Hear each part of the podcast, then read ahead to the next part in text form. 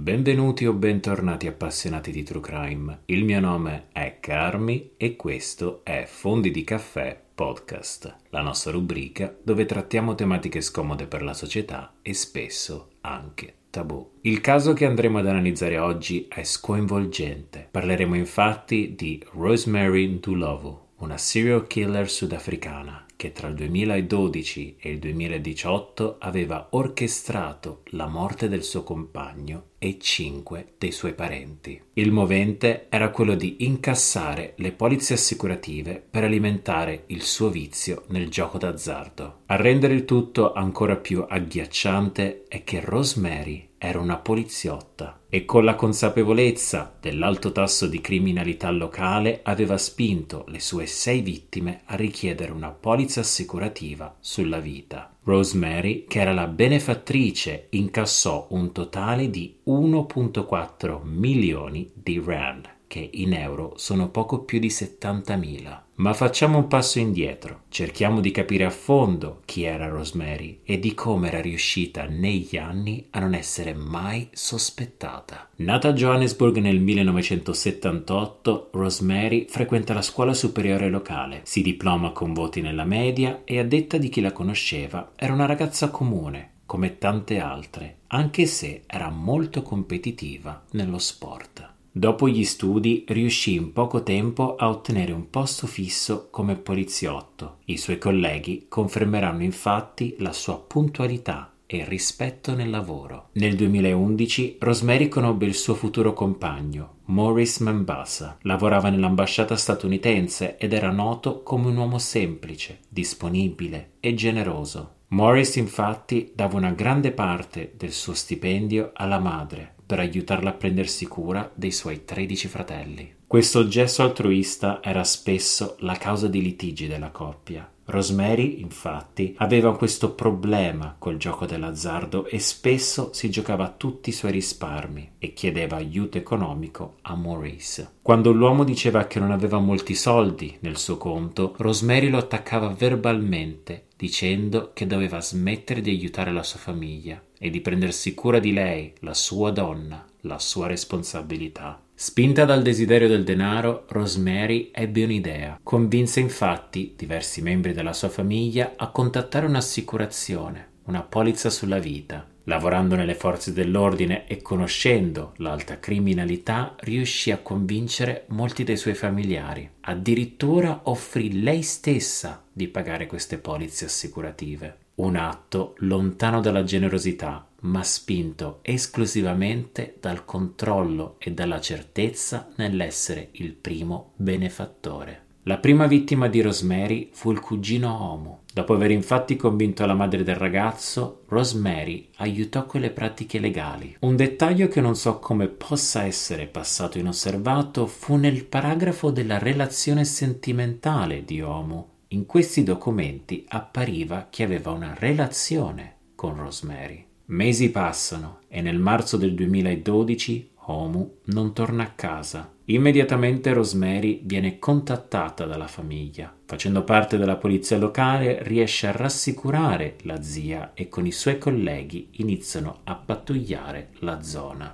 Le ricerche furono brevi. Il corpo di Omu fu ritrovato a pochi chilometri dalla sua abitazione. La causa della morte determinò che il giovane perse la sua vita per colpa di un colpo alla testa. Per quanto questo fu classificato come omicidio, data la povertà della città e le scarse risorse finanziarie della polizia, il caso fu chiuso in pochissimi giorni. Rosemary incassò l'assicurazione, che ammontava a poco più di 6.000 euro. La seconda vittima di Rosemary fu la sorella Audrey. Nel giugno del 2013 le due sorelle avevano passato la serata insieme. Dopo cena, Rosemary lasciò l'abitazione della sorella e tornò a casa dal compagno. Il giorno successivo, Rosemary decise di chiamare la sorella Audrey, ma quando non ebbe risposta, fu lei stessa a contattare la polizia disse che era preoccupata. Quando arrivò a casa di Audrey, lacrime e urla allarmarono i vicini. Rosemary aveva trovato la sorella morta in casa.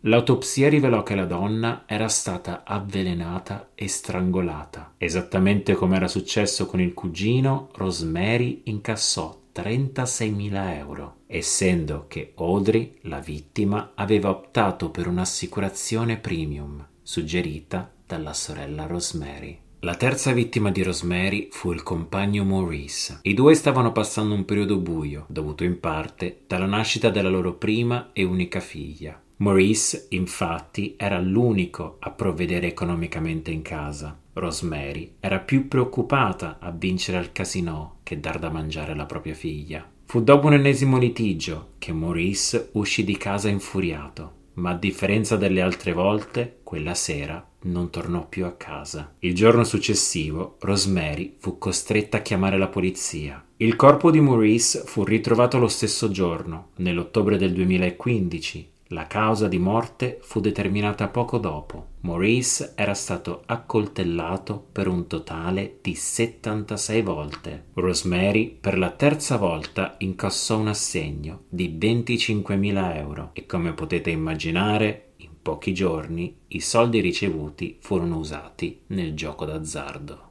L'anno successivo, per la precisione nel giugno del 2016, Rosemary aveva invitato a casa sua la nipote e la sorella a vivere con lei, in quanto aveva problemi economici. Fu in queste settimane che la nipote ebbe un incidente stradale. Rosemary offrì subito il suo aiuto, portando la nipote Zanelle al pronto soccorso. I medici, dopo accertamenti, invitarono la ragazza a tornare a casa dalla zia per riposarsi. A parte qualche livido e un forte mal di testa, Zanel stava bene, ma le condizioni diventano critiche quando, dopo essere tornata a casa con la zia, accusa dei forti dolori. Il giorno successivo Rosemary la porta in ospedale, ma all'arrivo la povera Zanel è morta. I medici scoprono che inspiegabilmente la ragazza aveva delle costole rotte e il fegato aveva smesso di funzionare. I dottori avevano chiesto a Rosemary come fosse possibile e lei disse che non aveva la più pallida idea, che era uscita tutto il giorno e che forse la ragazza si era autoinflitta tutto. Non so davvero spiegarmi come sia potuto accadere, ma Rosemary non solo ne uscì indenne, ma tramite assicurazione ricevette un assegno di 7.500